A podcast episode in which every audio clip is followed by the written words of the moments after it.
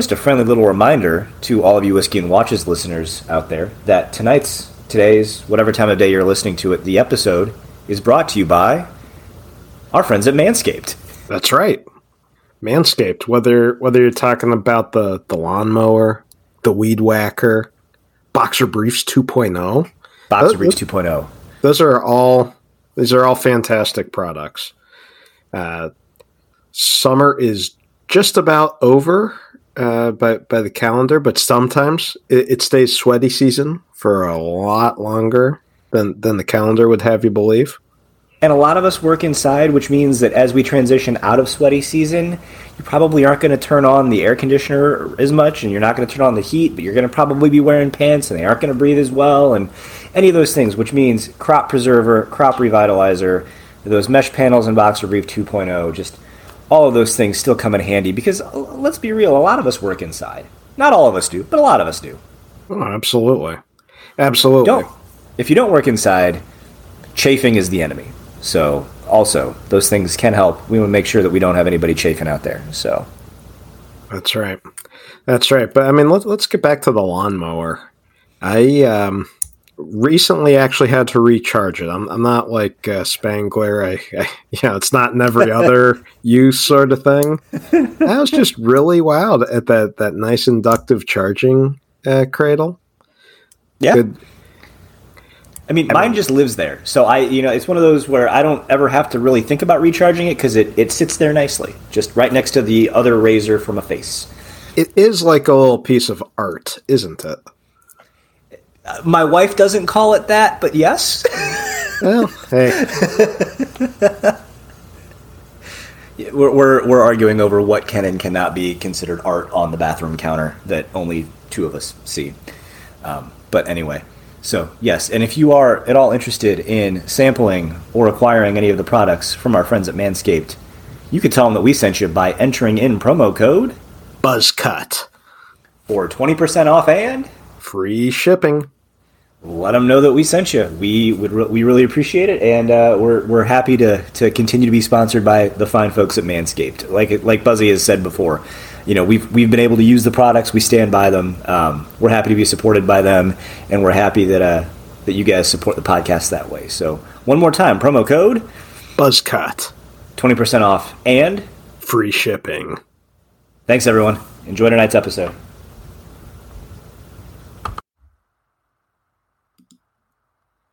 Welcome, everybody, to episode 139 of the Whiskey and Watches podcast. Uh, we have with us a guest tonight, something that has, has been, uh, we've been a little bit slacking on lately, uh, but, you know, we said we were going to get back into it, and I am absolutely thrilled that we have uh, Mike Pearson from Zodiac Watches on with us. Uh, Mike, uh, welcome to the show. Thank you very much. It's, it's great to be here. Thank you very much.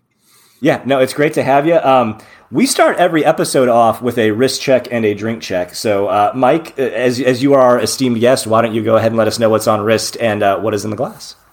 Uh, Unfortunately, I'm still in the office, so I've got a whiskey glass which is empty, so I've got water, but I will be pouring a very, very large glass of Woodford Reserve when I get home in your honour.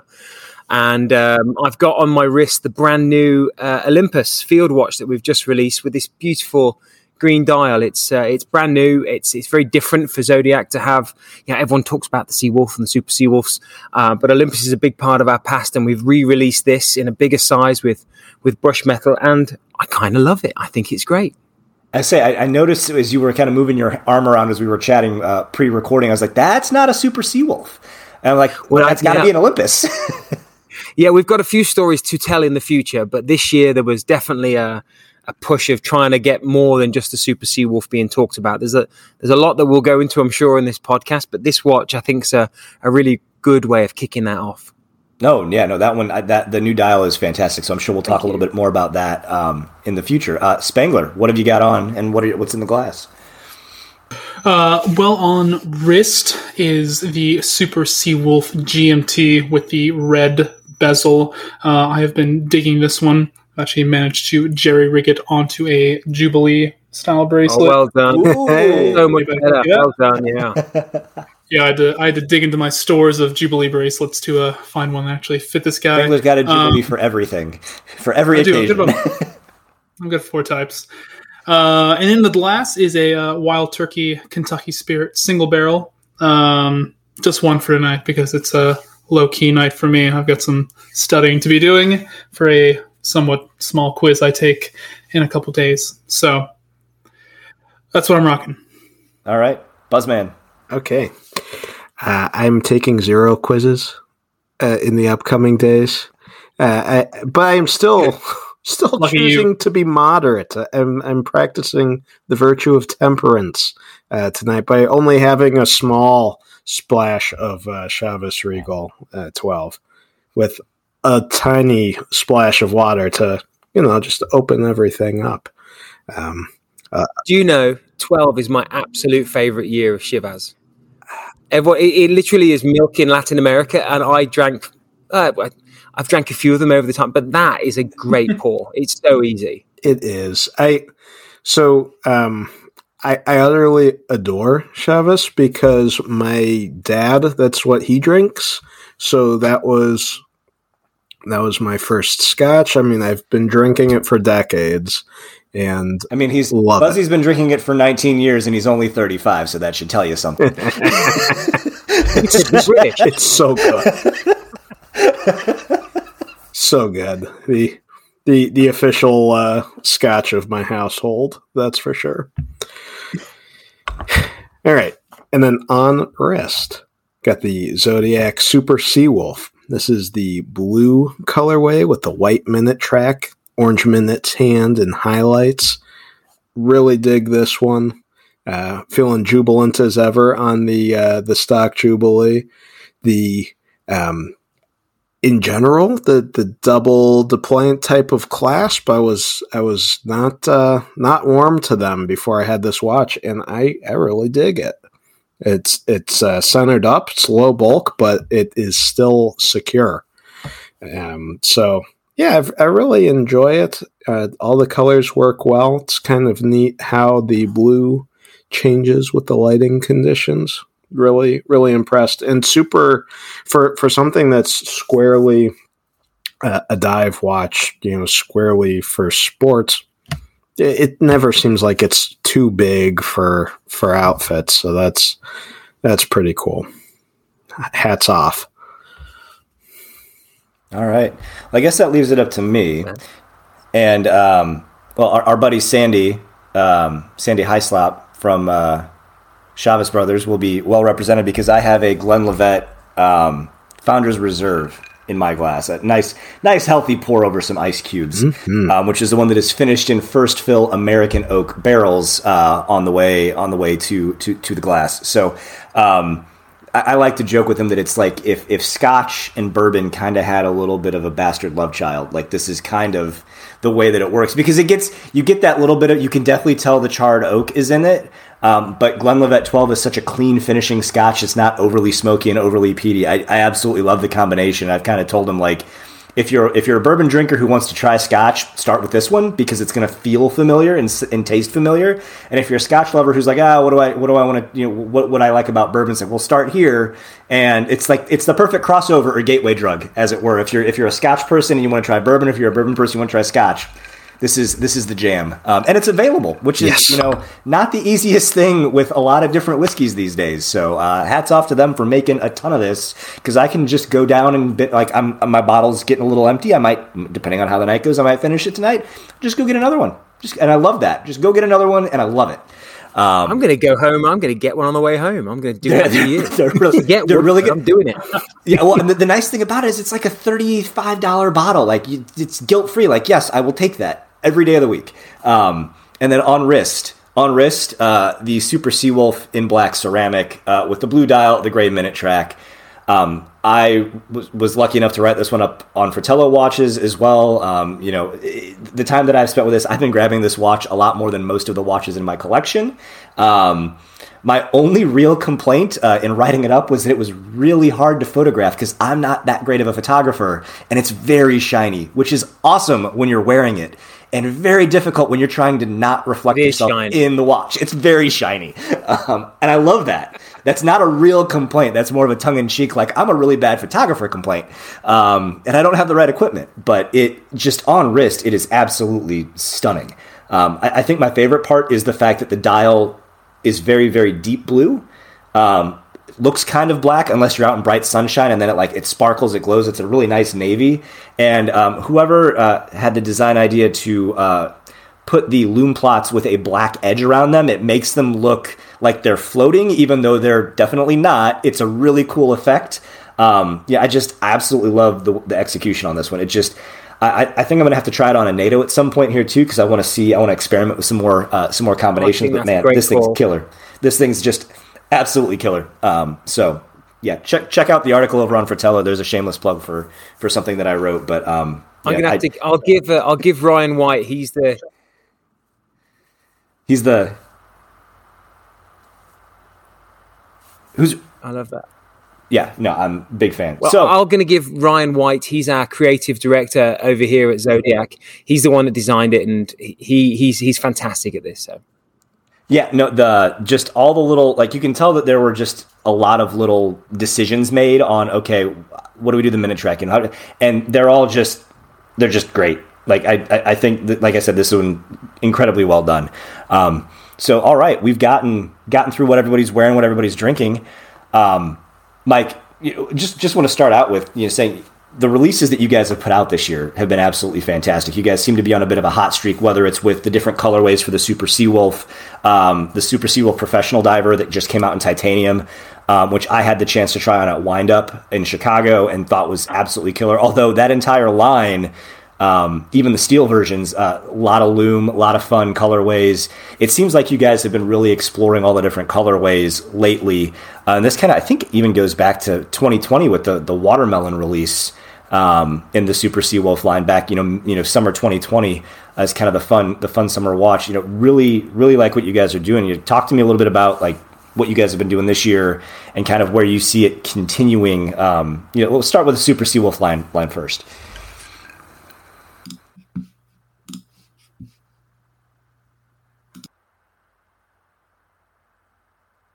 Well, it's, it's, big questions. I'll try and give you a, a concise answer. But this is our 140th year. Um, I, I, joined the brand less than a year ago. Uh, a lot of the conversations were happening way before that in terms of how I felt the brand was going to be uh, going going forward. Um, and I was very similar to what a lot of your listeners might be thinking about. Oh, Zodiac's grand. It's it's a grand old uh, name. It's uh, it's really important in history. What they're doing now, or what they were doing then, was all about colors and, and and vibrancy and having fun with it and being playful. When I started to realize that this brand, movement wise, infrastructurally, historically, it was more than just colors, uh, and there was always a reason for the colors. Um, it started to really entice me as a watch person.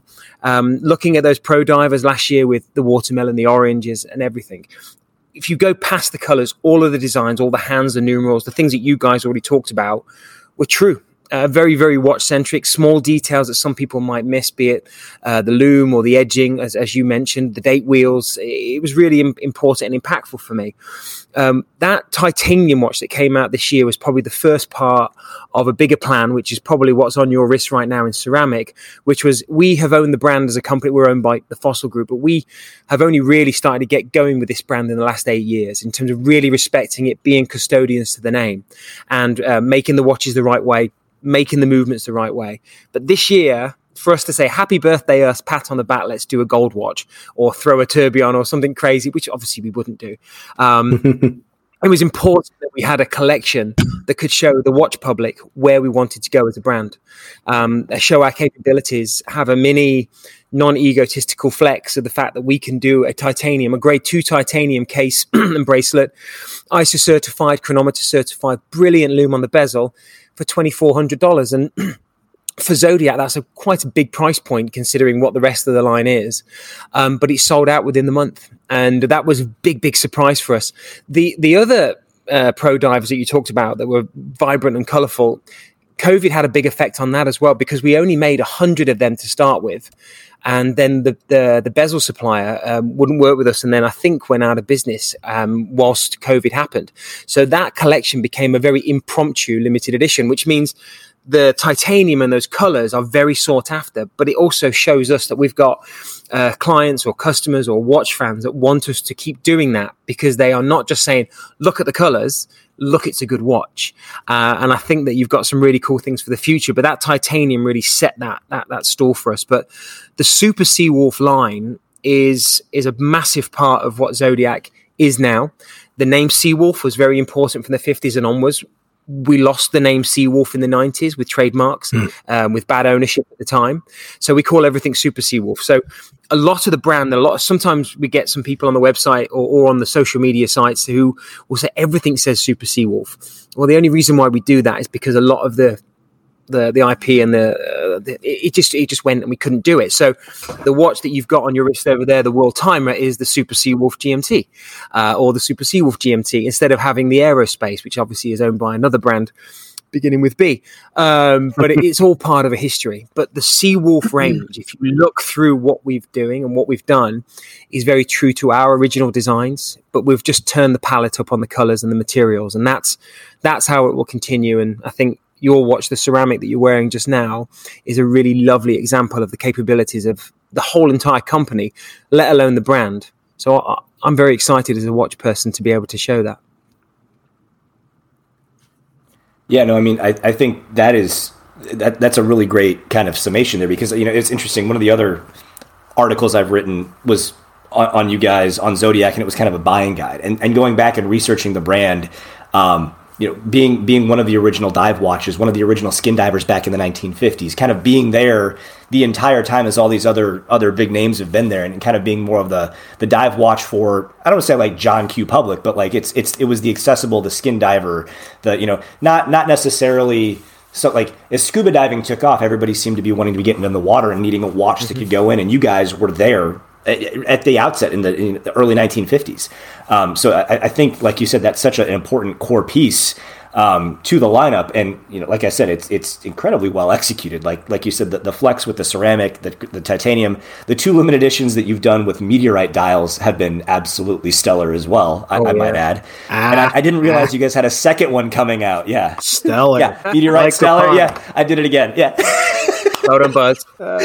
Uh, Back in space, Buzz. no, the meteorite was a big, was a bit of a shock. We, we this is a couple of years ago. Watches.com is a, and I, I, hopefully they're listening to this and not taking any offense, but they don't sell very, very high end brands, and we we've been with them when we were maybe less expensive or less well known. Um, but they've been brilliant partners for us, and they've got a really wonderful audience, and they've been really great supporters. And they said a couple of years ago can you do a meteorite? So we went off and found a broker and we found a very large piece. So we've divided it into a few of them. But the first one with orange sold out in a day.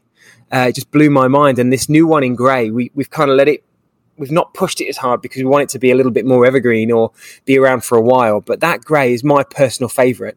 It's got such depth to the dial and it's got this really cool grey lume. But to have a watch which has got 800,000 year old piece of uh, space on the dial, it's full DLC case and bracelet, and it's got our in-house STP movement, and it's seventeen hundred ninety-five dollars. So it, it still blows. I mean, I've been in the industry for a long time. I've been with brands that are a lot more expensive, and I still don't quite understand how we do the pricing. Or, but I think it's really cool to be in that bracket of pricing, which is very, very untouched. It's usually you know, you've got your Seikos, and then you go way above where we are. We are three grand and above, and we kind of sit there as this. I don't know bit of a shining star in, in some ways of you've got all this history. We've now developed the movement and we're also keeping it at around 1500 bucks on average. So I, it, it's a great place for me to be as, as the brand director. But I also think it's really cool for this community or how the world is right at, right now that you've got choice. And I think we add something different. Oh, big time. I, I think that it's neat too that you've got the ability to do all of these great limited editions. I'm I'm I'm certain that your creative directors appreciate that that chance to just flex that creative muscle. Um, but you, oh yeah, you, have got the ability to do that, uh, not just to show off design chops, but then you, you also have have the resources to be able to put in-house movements or uh, developing developing the titanium case because obviously it's not the easiest thing in the world to machine. Um, the the ceramic um, kind of exo case or what, whatever you want to call that that construction. So it, it's neat. Uh, it's neat that you've got the ability to do all of that. Well, what I what I've seen, I mean, you know, the majority of my career in watches was with Bremont, and it was always about making sure that they could bring watchmaking back to the UK. What, what's quite unique here at, at, at, Zodiac is obviously we're owned by Fossil, is that we are a very small part of a very large machine, uh, but the machine that's in here, which sometimes can you know in, in our circles can be a little bit dismissed. You can, you can I've done it. You know, it's my first watch was a fossil, but then you're like, oh, it's fashion there. I like Mechanica, but when you look at what they can do and what they have done and what they continue to do. It's quite cool that they can support this.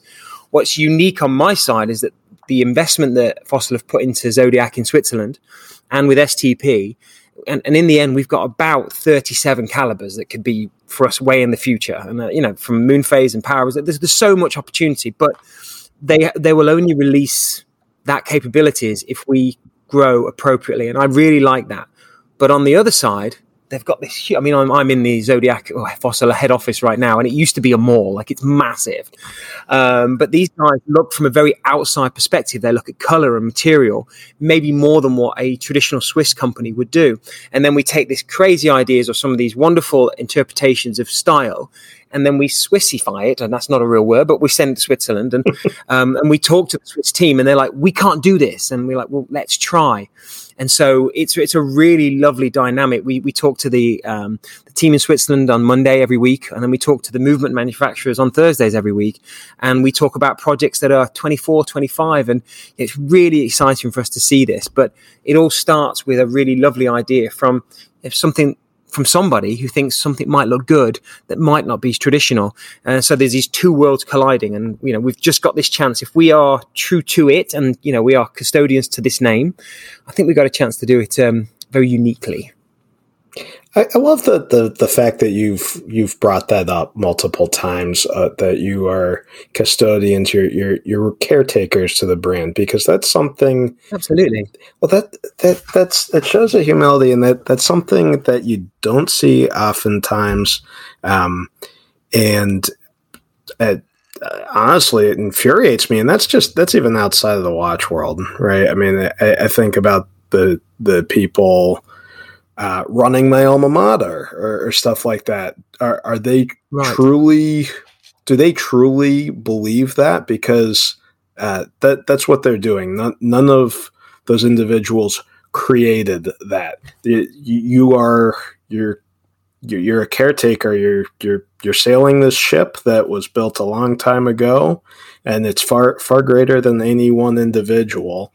Um, so I, well, I'm so glad that you think that because when I started talking to the, the, gentleman who would usually sit behind me, he was tasked by Fossil to bring this brand back to the fold, and and he did brilliantly by bringing these colours and these styles you know, to the public now. And you know, we did these limited editions with these colorways in, in Basel and you know Hodinkee and Worn and Wound, and, and they really and Fratello they they took it and they ran with it and they told the stories.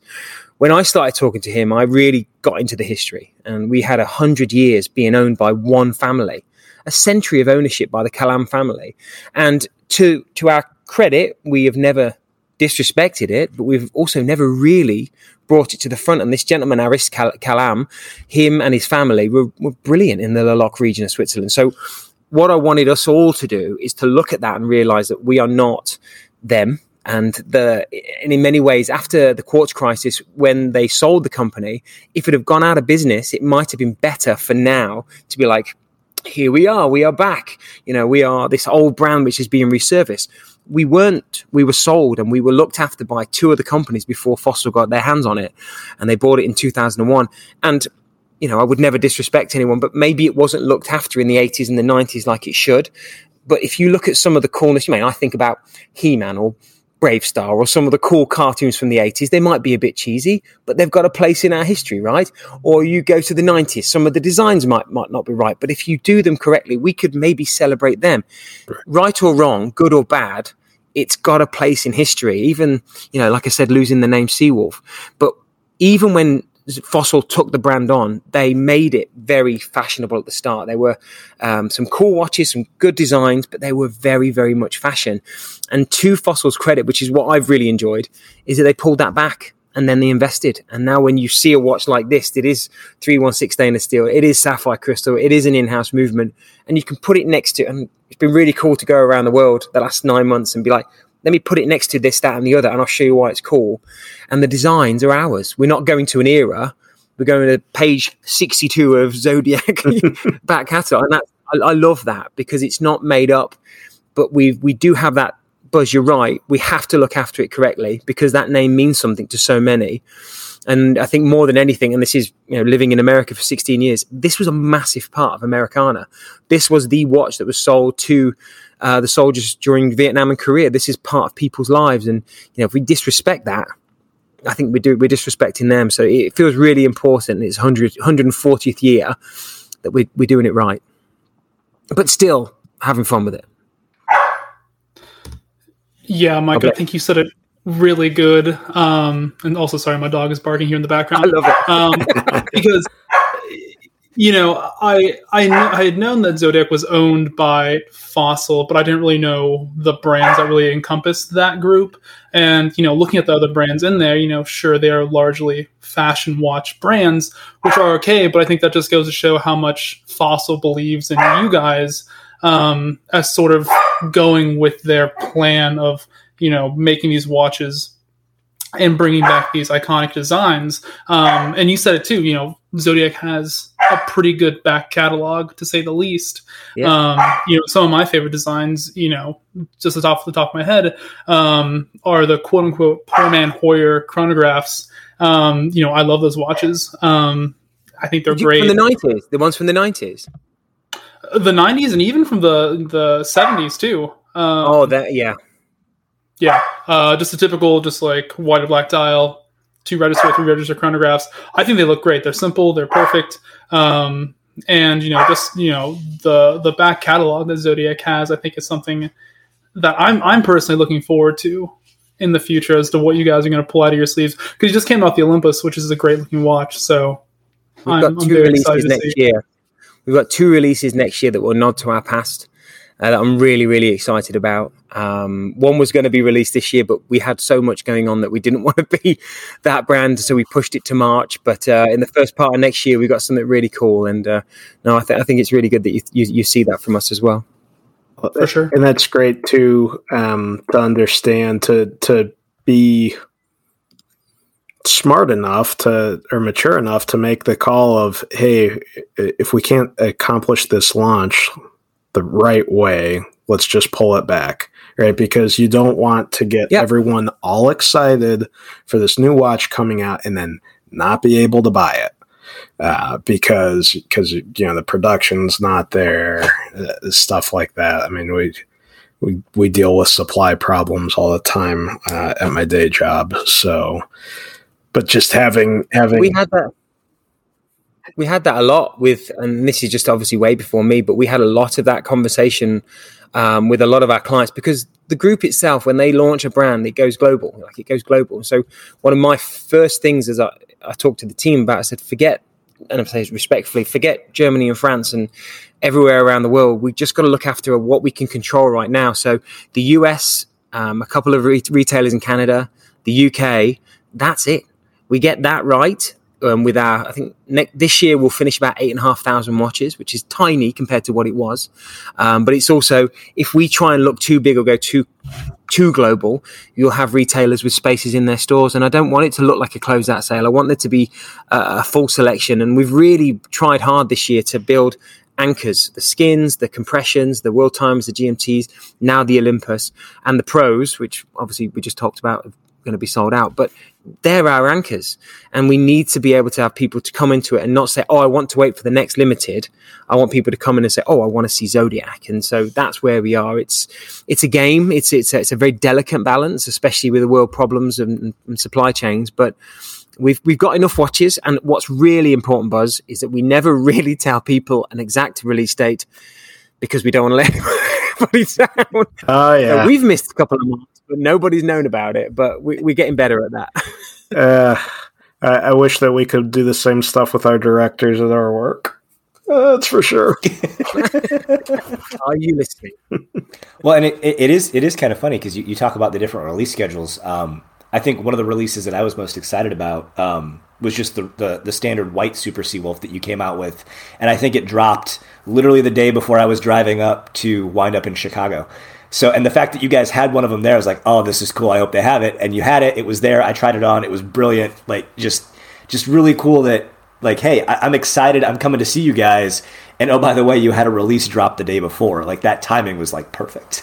That's the that was summer on the wrist. I think that was a little bit of uh, that was just fun. I mean, to be able to to to add a core line throughout all of these different um, releases, and you know, titanium, ceramics, Olympus. That for us was, um, especially for, I think for me personally, it was really good to see that there was an appetite for normal. I mean, even though the white was so bright and the blues were quite different, I think it was a lovely Super Seawolf compression watch. It was a proper dive watch, but it was also malleable. I mean, the, the Jubilee bracelet's really nice. Um, but I threw mine on a NATO strap and just threw myself in the ocean, or, and it just looked great. um, and so that that at the end of the day, the watches have to look good. We've got a lot of that going on. Oh, definitely. Well, and I think kind of like to that point, um, the the challenge there with an all white watch, like not all white watches are going to look great, and the fact that you pulled in the right, yes, it, it, it cut out for a second, but I think we got it, and I think we're talking about we're still talking about the white watch, and I was just saying that to do the full white with the white bezel and everything, not every combination is going to look right, and the way you guys pulled that off um, with the blue and the you know the, the, the blue the blue strap and, and the Jubilee bracelet, like it it works really well. And you know, I think it's the same thing with this one, the one that I'm wearing, like an all black watch. You know, you you've got it like it can it can look great, or it could be like ah, it, you know, it's kind of a it, it's kind of a riff on you know just being everything being blacked out, but. You guys have made the right design choices when you've gone on something that's a little bit bolder, like like the watch I'm wearing or that all white, and it, it works. It just it kind of speaks to the design team that you know they, they get all of the little pieces. And in a weird way maybe maybe the fashion watch influence isn't a bad thing from that perspective Well, that- Like, that's- you know it looks good. Yeah. That at the end of the, i mean there's always going to be hits and misses in this industry and you know the length of the hands the the the symmetry of the dial where you put a chronograph. I mean i think the one thing that zodiac's got in its fate in its in its um positive side of things is that the, the design in terms of how the dial's spaced out is still a zodiac it's a compression or a skin you don't mess with that. It's coloring and interpretation. And I think that's a really wonderful plus is that we're not trying to reinvent the wheel, but when we do introduce a new watch, it's something from our back catalogue. But with the compression or the skin, it's very hard to get it wrong because the hands, the the, the stubby hands in the compression for the white one, should we say, or the shovel style hands on the compression with the date wheel, these are all from Zodiac, and I think that's a really lovely place to be. But on on the on the other side of it as well is that Ryan, who I talked about earlier, who's our creative director, who talks with the team over in Switzerland, he is uh, he's a watch geek. He's one of us, and so he goes through eBay or or some of the older um, vintage watches, and he'll buy them up just like any of us would do to to to find a vintage watch. But instead of just keeping them for himself, which he does on many occasions, his collection's nuts. He uh, he also wants to celebrate the fact that these zodiacs, which are from certain that he might not have ever seen or known, he can then put his design hat on and re- retell that story, and that's that's been a really exciting thing for us all to do in the last few years, especially for him and for, for me to be able to talk to him and the rest of the team about it. But then through doing podcasts like this, we've got people coming out of all types of uh, parts of the world who are telling us about the watches that they've bought, that they've bought into. And I'm seeing zodiacs from the Middle East, I'm seeing zodiacs from Europe, I'm seeing it from the military. And they're watches that we might never have seen. And there's even ones that are um, corporate watches, such as we did one with Dr. Pepper, which is really cool, especially living here in Dallas. Or we've got, um, I see a Domino's Pizza, which is quite famous from other brands as well. I saw a UPS one, Harley Davidson. And then there's these European ones, which are, are colorings and styles, which I've never seen, which we might not never have known. But the thing that's really supporting us right now, supporting this brand's growth, is the fan base of the vintage collectors. They are showing us their their zodiacs and what they want this brand to look like in the future, or, or at least to celebrate what was, but do it respectfully. And I think that's a really wonderful, um, one wonderful thing to see. But you know, again, that custodian word, we've got to look after it. We've got to respect it. Um, but yeah, I think the watches the watches tell the stories of a lot of different parts of the world. And like I said earlier, uh, that military side of it really, really is the one that we have to look at and uh, and protect because we've got divers and submariners who are telling us where they've been with the watches and you know none of the bracelets survive what their action or the Vietnam vets or Korean vets who have passed the watches down. Dials are absolutely destroyed but um, the stories remain and the style's still there. And if we can put that into these modern zodiacs uh, we've got a chance of going on for another 140 years. And I think it's funny too that you bring up the uh, the stories and kind of the history behind this. And this this kind of happened a little bit before we got our zodiacs in. Um, I was talking to one of the docs I was with um, on a rotation, and funny enough, he ended up having um, I forget what it was, but it was a vintage zodiac that he had had for a while, and was telling me a few stories about his residency. He, he's an exotics vet, so he had a, a few stories with the watch uh, and him at a couple zoos that he, he visited, um, which was which was kind of fun. Um, him talking about sort of because when it comes to cats, big cats, they have to dart them down. He was, he was like, yeah. his, he was wearing his watches with exotic pets in zoos. For sure, yeah. Oh, he said the he said the first the first time he um he he darted a cat, he was wearing the watch. So it was kind of funny that uh you know you talk about these stories. You know they they definitely are worn. So I'll have to ask him the other day or tomorrow um what watch it is exactly. But I know it's a Zodiac. If he's got a picture of his wrist in somebody's mouth or a big cat's mouth, we've got to grab that for Instagram. I'll try and track one down for you. Him, yeah, be careful. No, I mean, we've all got we've all got our own watches and our own stories. I've got watches that I wore when I was married or when my kids were born. Um, but these zodiacs uh, from the past, they're, they're something else for sure. I mean, we've I get pictures sent through um, that I would never share socially because of- the the places they've been. But I had this one gentleman recently who sent me his Seawolf that he needed its service, and we, we sent it off to a place that we we we, we trusted. And uh, I said, "Well, what, do you have any pictures of, of you wearing it back in the day?" And I didn't ask him where it was. He goes, "Yeah, oh, yeah, I was a Vietnam vet." And you think, as a you know, I'm an English guy, but you see. I don't know Forrest Gump, or you see some of this uh, Platoon or some of the old movies. You you get an idea of what it was. But he was he sent me pictures of him in his fatigues and his massive guns in the in the jungle, and there it is, that little sea wolf, and you're like, this is just nuts. And you know, you realize you're just one generation removed from a very different uh, mentality and a different way of living, especially for um, Brits or Americans. But to know that those watches were there and we've got them in our hands, and this next part could mean something to everybody, I think it's really cool. Well, it's funny that you bring that up because my first experience with a Zodiac was at a Red Bar meetup here, and it, one of, it was one of our vintage friends, and he had. It almost looks like the one that has the kind of the light blue bezel and the dark blue um, dial. Like that was Oh, the the watch that he had.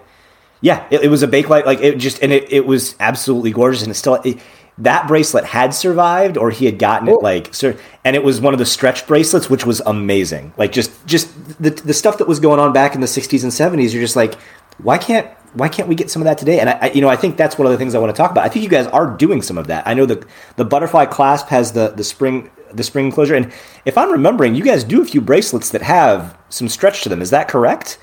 Every Jubilee style, uh, be it the um, the Pro Diver here or on the compressions, if it's got a Jubilee style bracelet, it has the stretch on the on on the, the clasp, and uh, most of them also have the quick release as well. So it's a bracelet. I mean, again, I've been with brands that are a lot more expensive, but this, if you bought the if you bought a watch, so we sell the watches as we think looks best. So if you buy it on a rubber strap, that's how it comes, um, or, or or a leather strap. But you can buy this Jubilee uh, bracelet on its own, and it's two hundred ninety five bucks. And I'm like, for any other brand, it would be four, five, six hundred. Oh, yeah, Uh, but I even got um, you know a message today just saying I just got a, a, Zodiac and it had this stretch. I can't believe it, and um, it's just a small detail which I think is really important for us. But uh, it, a lot of people talk, talk about it with diving. You know, we're all of a certain age, earning a certain amount of money with kids, and I just think it's a salty sandwich stretch. So you know, if you're gonna if you're going to keep on uh, keep on drinking those whiskies and having a nice slice of pizza, it's going to help you on those warm or cold nights.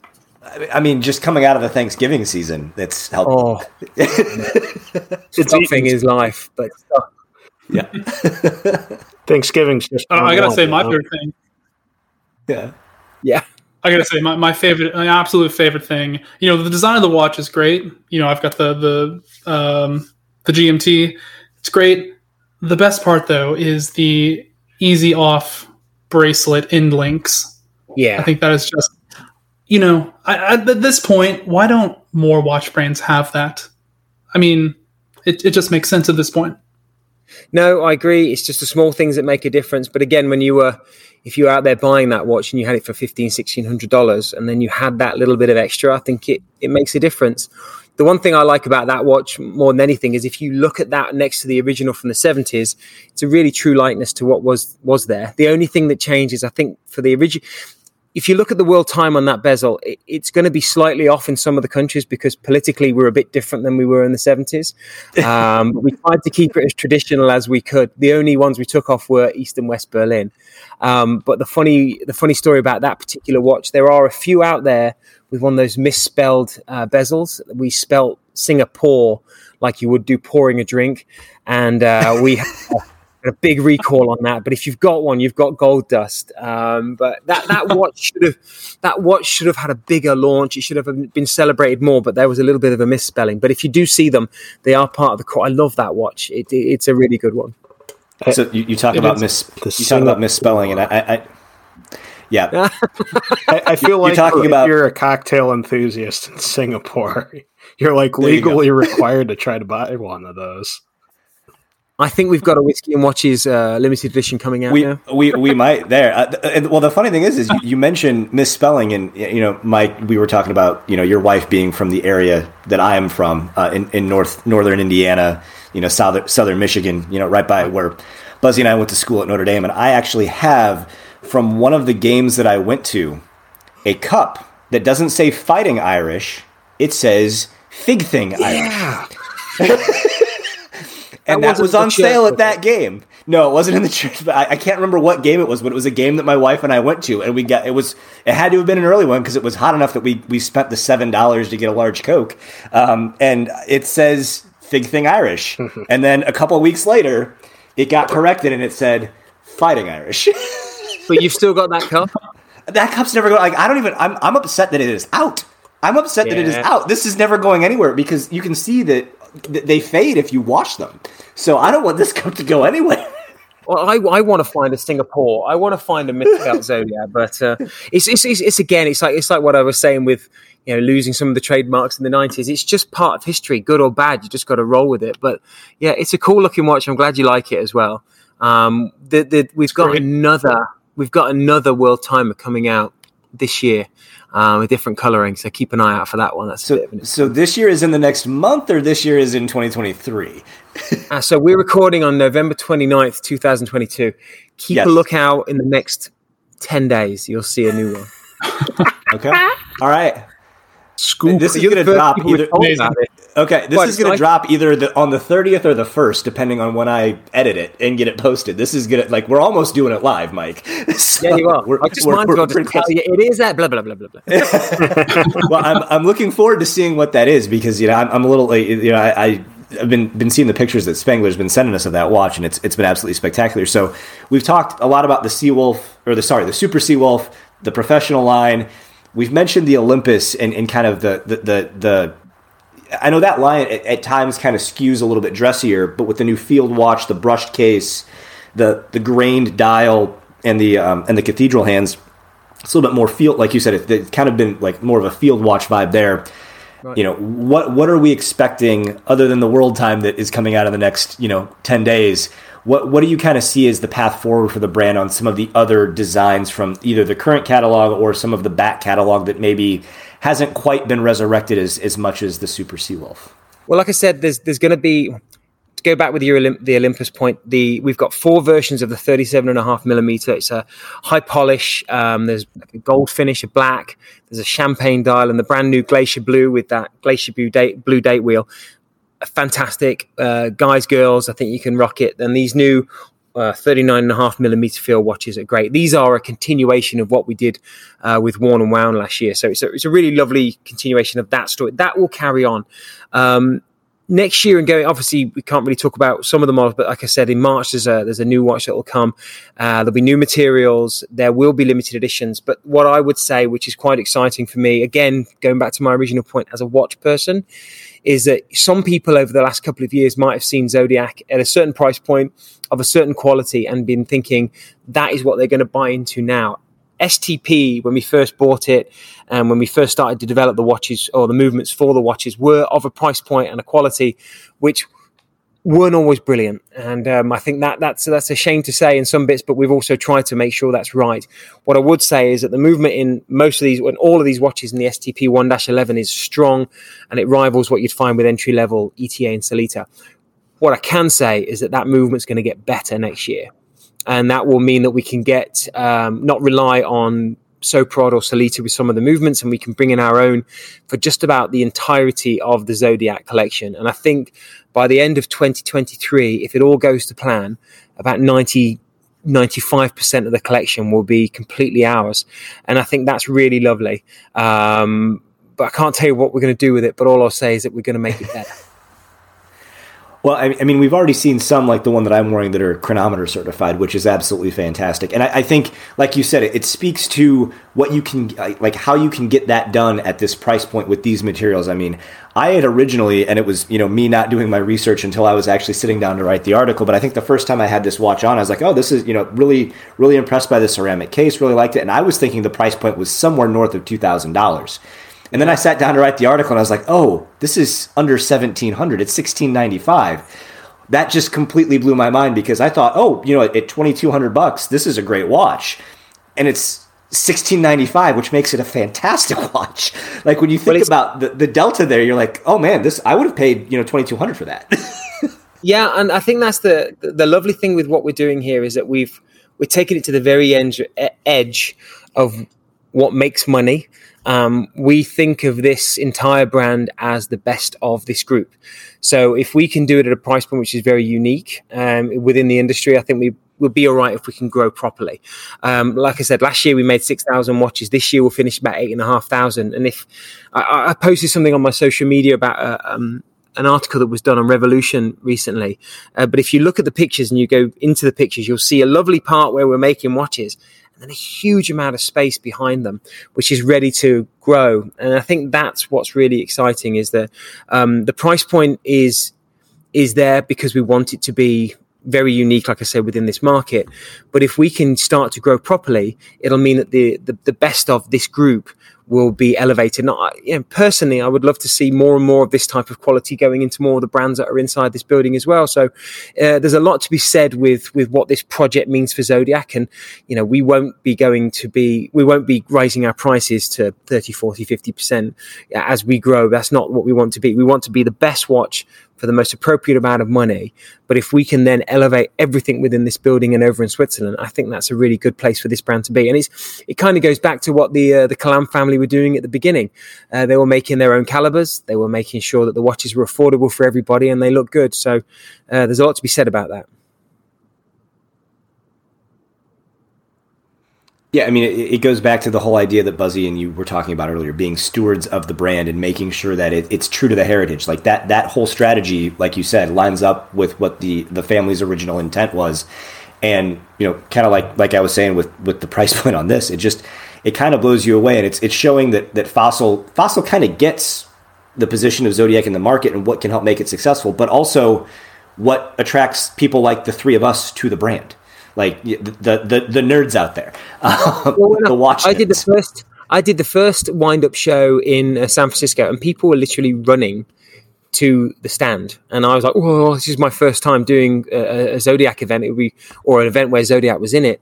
And it was just because people care. They want it to be right. So all the pictures that are grand with the colors, as soon as you can pick it up and feel that crown or, or turn that bezel and go, all right, it's it, it, actually is proper and in, in in real life it's better then that that's that's the place we need to be but if we can get that feeling within this community you know who listens to you who goes to wind up who who reads Hodinkee, but also you know might listen to some of the podcasts which are for more of the lower end pricing because it's it's a it's a hobby which you have to start somewhere.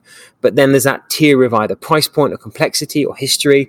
What is the brand that you're going to invest in? I, I truly believe that Zodiac is a brand that you can you can buy one of our watches for you know going to the beach or the pool or you can wear it for a, an outfit but i do think that if you are a watch collector i think this is a really lovely name to have within a collection i know i'm certainly uh, I was proud of it when I first bought that one watch to go next to Omega and Bremont and all the different brands that I, I own. Um, but then obviously now I'm here in a different level and I see what we've got. So there's a watch for everybody. Um, and you'll see some of the colors that will come out next year. We'll, we'll go a bit crazy as well. And you might not not everybody will love it, but as long as everybody sees that as a whole, the brand has got these these proper stories, and we're respecting that history, I think they'll they'll accept some of the craziness that will be coming their way. And trust me, there is some nutcase things coming. That, that's what makes it fun, though. Like you, yeah. That's what makes, at least from a hobby perspective, like I want to see that. I mean, the the first edition that you guys did with Worn and Wound that had the like like the the paint the paint splattered kind of bezel style, like the, with the, the it's it's unbelievable. Like that that one's so that one's so nuts. That one's so much fun. Um, you wait till what, what, they've got next year. Okay, okay, okay. yeah, uh, I mean those guys. I know I know Zach was a designer by trade. Um, Zach Weiss, because we've had him on the podcast before, and like just where his brain goes on certain things, like it, you can tell like that he he gets it, but it's a very unique sense of style and a very unique taste. Um, but it works well. Uh, I just, you know, I, I kind of go back to, you know, we, we've talked with our buddy Brodinky about this before. Like, it seems like it, with where I'm at, at least in collecting, I know Buzzy, I think you're in the same spot. I think a lot of us are. It seems like in the price point that you play in is where I'm most excited right now. Like whether it's the use of color, it's it's the fact that I can get a ceramic watch or you know with a ceramic you know outer case for this price point, or the titanium that you guys are doing on the Pro line. That's what excites me because that to me it's approachable. It's something that I can say, yeah, oh, I want that. That's very, that's attainable. That's something I can go and get. And, you know, we, we've always kind of talked about when we talk briefly about the very high complications, what the high end is doing. It's like, hey, it's absolutely great that Patek has got this insane, crazy, you know, moon phase, you know, you know, perpetual calendar and, and this metal with this type. It's like, it's. I'm glad it exists. It's not for me. The crazy yeah, stuff that you guys are going to do next year is probably going to. One of them might be for me. I hope so. Well, I will try. We'll try yeah. and get you. but I mean, what was the biggest watch story of this year? It was the Moonswatch. You know, it was yeah. a three hundred dollar piece of plastic, which yeah. then, if you look at it deeper, celebrated what the, is the best of Omega, which is coaxial, meta, you know, all, all the, the great things that they do. But it didn't disrespect it. It just gave a new audience and a new light to it, and that's what's special about the industry and I thought it was genius. I love when they did it. I loved how they did it. I bought two of them. You know, it's which ones did you guys get one? Did you like it? I I haven't got my hands on one yet. I've I've oh. tried on Spanglers. I, I just haven't been motivated enough to try because there's not a like. My brother lives in Chicago, and there's not a Swatch store in Chicago anymore. I was like, how is there not a Swatch store in Chicago? I just got mine recently in uh, in New York on, on Times Square. I literally just walking through and I popped my head in. And they goes, "Oh yeah, we've got a son." So I hate yellow, but my wife likes it. Oh, are you going to get any more in? said, Come back tomorrow. We might have. And the Mars one was there, and I was like, "That's great." I need to change this strap. It's terrible, but it was it was it was great because you know you you buy into a little bit of history, which didn't break the bank, and you know Zodiac's got a lot to be said about that. But I think just to go back to everything that you know we've talked about in this last hour, which has gone by in about three seconds. I, I just think that we've got a chance to to really have a, a, a brand or a watch or a style or a story or a collection, which everybody, you know, is a thousand bucks or fifteen hundred bucks is still a lot of money, but it's still something which is attainable for most of us who listen to this podcast. And yeah, I like that. Yeah, and as Spence kind of alluded to, and same with you, Mike. You know that you know thousand uh, low two price bracket right now is sort of something that like I guess you know in terms of like the not micro brands but more affordable brands that's like the battleground as some may put it for you know it is, but what I was, what I've said with the, you know, that battleground is that a lot of the brands who are at that price point, and these are, you know, I love Christopher Ward, I love Farer, I love these, you know, these brands at that price point, but they're not in retail. So we, we have to we we're trying to find our way through that price point, but then also we have to build in this margin, which is so silly in the business world. But we have to find a way to put it into the store because I still am a big believer that those, you know, that, that bit of glass in that store and those people that buy into us are, are the, you know, that's still the magic. That's still where everything can happen, where you can try on a watch and fall in love with it. And, you know, we've all lived through Amazon and through, you know, buying on yeah, through COVID, but I still want to be able to be in retail stores. So we've, you know, it's a very, very delicate place to be, but that price point is competitive. But then when you go into a store, and this is more often not, there's not too many that are at that price point, which I think is quite a good thing for Zodiac. Hopefully. Well, you still speak to that. Like, I, I think I, I, I'm thinking back on, on the number of watches that I've bought, and it's, it's too many, as my wife would say. It's too many, but, but I can think of in my entire collection, there's fewer than five. There's fewer than one hand that I've bought without trying it on first. And you know, we've we've talked about that so many times you know, here it's it's go to your Red Bar meetup, try on different watches. If you know, find somebody who you know who's a buddy who has that, and go try on his watch. Go to Whiskey and Watches on Thursday at Richter and Phillips this week and try on watches. Like that to me, like like people, you're right. We've become so desensitized to ordering stuff on Amazon and this, that, and the other. But like, there's something to be said for being able to physically pick it up, touch it, to turn to to to, to, to do this with the bezel, to, to feel the watch in your hand, to feel what it's like on wrist. Um, to, I mean, to try to guess where it is with the bracelet when it when it's fully sized, because I have a seven inch wrist and not a nine and a half inch wrist. But you know, like trying to guess how it's going to feel. Like there's something to be said for touching it, feeling it, when, when it comes to making a purchase decision that you know for most of us it, it, was funny there's a gentleman who we know in our red bar group who's got an insane collection of very high end pieces he's got a shapiro he's got everything and he even says anything over 500 bucks, I want to try it on. Like really, he's he's got you know mo- like five and six figure watches. He's like, if I'm spending more than 500 bucks, I want to try it on. Like, like well, I mean, just... it gets me every time. I mean, we all we just went through Thanksgiving, and you know, you have a couple of you know salty meals, and you know the chest can change, your your neck can be a little different, and you wouldn't go and try on a a jacket or a shirt or buy it just without trying on. You want to know what you're right, and mm-hmm. you, know, you, can put it to our granular level of who we are as people. When when Toys R Us shut down, where could you go and play with the toys and see if the kids like them? You got to buy it, and then the kids go, "Well, I don't like it," and they just throw it away.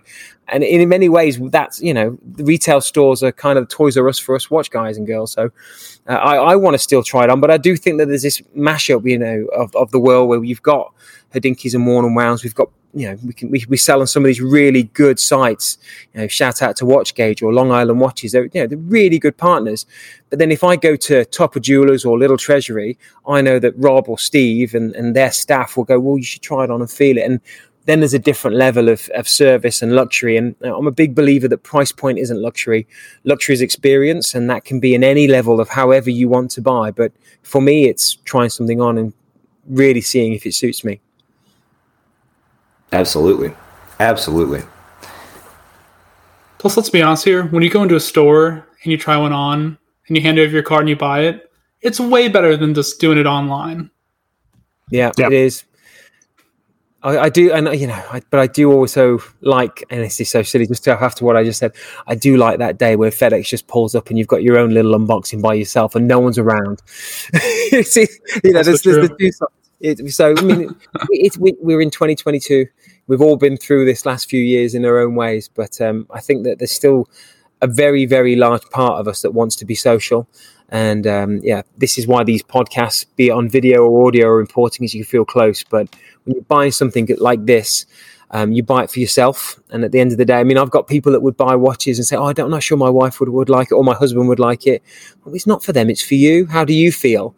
And you can really feel that when you're in a store where you try it on, or you you know you get to have your friends at a red bar.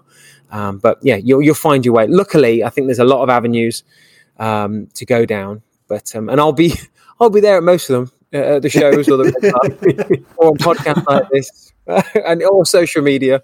God bless social media.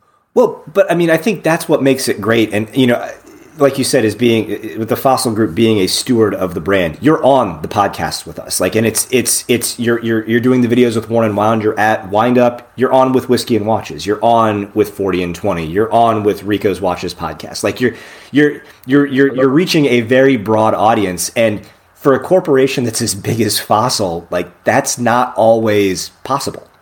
Like, well, I've been through different corporations that didn't like that at all. Um, you know, because you've got your corporate way of speaking, you've got the messaging, you've got adjacency to other brands, you've got this, you know, and it has to go through different levels.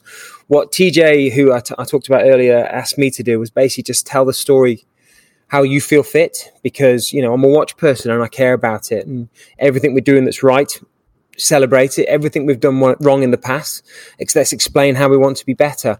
Um, and then I, I was doing one of the. I was on a. I was doing a pitch to one of the stores and they just wanted to hear about the brand. And you know, Fridays in Fossil HQ, there's nobody here. It's uh, like you just don't have to come in. You can walk, work from home. But the gentleman who owns Fossil, is always here, and uh, he came around. He just listened to me. What was really fantastic that he just wanted. He just loved that it was it was from the heart and that, that meant a lot to me because we sat down for the next hour and just started talking about you know his history with fossil what he believed in it. And i've taken that one conversation and ran with it. And this is like day three that we moved back to, to dallas. And he said you really love fossil don't you mike? I said no I, I like, I like zodiac. I'm just still learning fossil. And he said yeah. So would you have you ever owned one? I says well fossil was my first watch. He goes yeah everybody's first watch is a fossil you know it was kind of a general point what he meant. And he says, and everybody's last watch is a fossil as well. I says, how do you mean? He goes, well, your grandkids buy it for you. I said, wow. And I said, well, what do you think the Zodiac? Do you, do you, want it to be something that you fill in the middle? And he goes, I want all these brands that we've got here that we license or we own to be part of somebody's life. And I'm like, wow, I'm in custodianship, tell the story because this, this, this, this building here or the factories over in Switzerland, it's all from a gentleman who just wanted to fill people's uh, lives with style, Americana with Fossil, or you know a little bit of um, flashiness with the Michael Kors era, or some of the beautiful things that Michele offer for women. But with Zodiac, he knows that this is something very unique within that catalog and to to spend the millions and millions of dollars on buying it developing it and making it better but to have that chat at this desk with that guy who's been through so much over the last few years, I was like, this is great. I can do this. I think this is a really cool place to be. Um, and there's no pretentiousness, there's no ego about it. They just want to sell watches at every level. And if if you can see what I see down there, there's a few projects that will be coming out that are not Zodiac, which are from Fossil Group. And go back to that Toys R Us analogy. There's some brilliant things that just go back to me in the 80s, watching all the shows that we, we loved as, as kids that they're doing. And I'm like, all right, let's do it. I mean, I, I, think it's great fun. There should be no pretentiousness in here. You buy what you want. My favorite RedBar of all time was a Swatch night.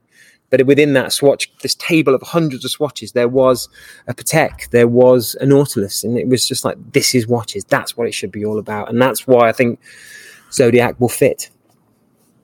Well, and, and to your point, he gets it. He, he yeah. that conversation he gets it. He he doesn't he didn't have to spend the money to, to create the in-house movements, to, to create to, to buy STP and and improve their calibers and take this. It's like all you really needed was the IP. All you really needed was that to make this work. And he's like, no, that's that's not the right path. That's not respecting the brand and the heritage. He's he wanted to do it right. You guys are doing it right. And and the fact that you're hearing that about some some group that like you're like you said everybody knows fossil. Everybody knows them. And it was it was one of the first watches i ever bought. Like it was the 1st watch i noticed in seventh grade. Yeah. Like you, you just go back and you think about that and you're like wow like that's a guy who gets it. And i just that's, I just that's so refreshing i just bought a fossil yesterday and i like i bought it uh, obviously we get a little discount but it's got a uh, it's got a Miyota movement in it, and it's this uh, it's this five piece case. I'll, I'll, do a picture on my Instagram when I, I think I get, it comes tomorrow. But I'm like, this is great. And it was like 280 bucks on the retail sticker. Um, but I mean, design is there. The, the hands look good. The, the, numerals look good.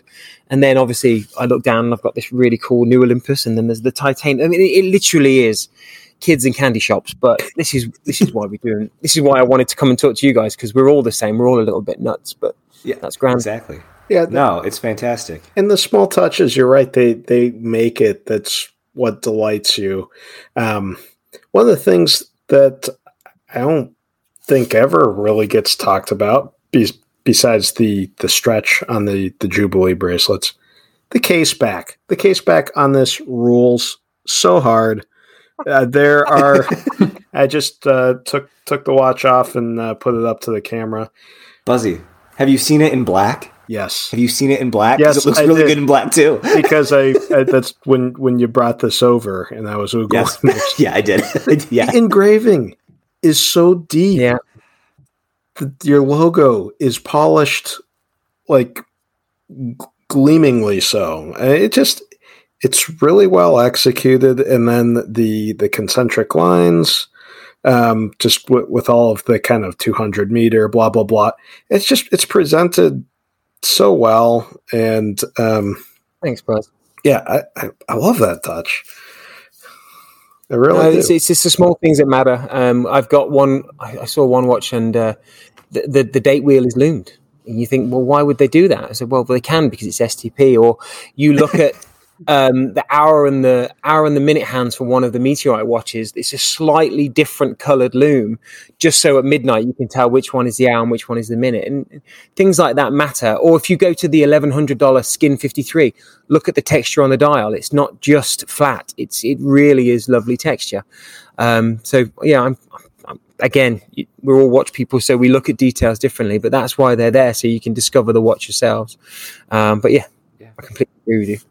No, it, it, that's it- it's a brand that that gets it. You guys get it. You're you're telling the story. Everything's honest. Like like you said, you're you're telling the story honestly, and the fact that you- you're being told, "Hey, go do that," that just speaks volumes. That absolutely speaks volumes. Well, thanks. So- I I mean, we've we've got to we've got to own the bad and the good, and you know, I had recently there was one really lovely blogger who did a great video, and then there was some comments underneath it that were quite negative, and you know, that's again when you have to kind of like pull up your big boy pants and go right. Some people had some bad experience. Let's own it and make sure that people understand we want to be better. And so I jumped into the comments, which I hated doing because it's like going into a minefield but more than anything, when, if you are honest about the fact that it wasn't right, even before me, you can say, "Oh, it wasn't me. We, should, we uh, the future's right." I'm sorry. It, it, it means a lot, or yeah, that wasn't right. But then also at the same token, have a look at what we're doing, which is good. Um, look what we're trying to be, which is right. I mean, this is in many ways a startup with 140 years of history now, and we've got a chance to really clean uh, clean the slate. And so this year, again, going back to one of those early points, was to flex about the capabilities of the brand. But if you get customer service, communication, the website still needs to be better, even though it's a lot better. Uh, doing things like this so people get a, a direct line to somebody who's within the company. And then if the watches and the small details like you just mentioned are true and right, and then it's backed up with a good movement. We're off. We're off and running, but um, yeah, we've we've got to we've got to make sure that we're in more places. We've got to make sure that those places know how to tell our story. But it's it's it's it's it's root and branch. We're we're back down to where we, we should be, uh, and when I say down, I mean we're right there with the people alongside us, and I really like that uh, as well. So this is this is why these podcasts matter because uh, there's there's a lot of the same questions, but we've all got our own different perspectives on it.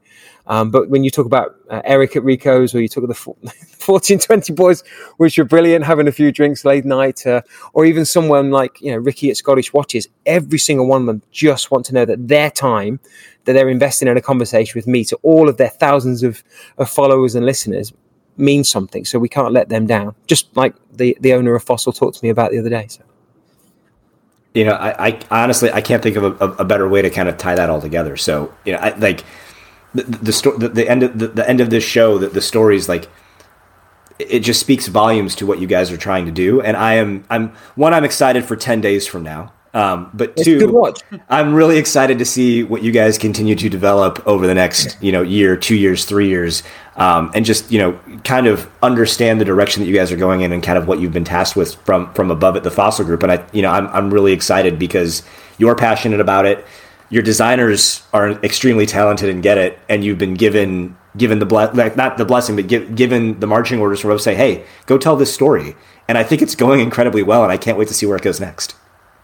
Well, thank you very much for all the support this year and uh, for all the DMs and all the messages. And if anyone has any questions at any time, they can creep into my DMs and I'll try to answer everyone. I, I'm, I'm pretty easy to get a hold of. Uh, but yeah, this, this is this has meant a lot to be on this podcast, and thank you for the support. We'll we'll we'll, we'll keep trying to go in that right direction. No, I'm, I'm looking forward to it. Go check out Zodiac, everybody. Go read the articles that I've written. Um, you know, t- check out the pictures. I do apologize for this one being uh, you know being very difficult to photograph, but it's I got to tell you if you if you can if you can find one in person, they are brilliant on wrist.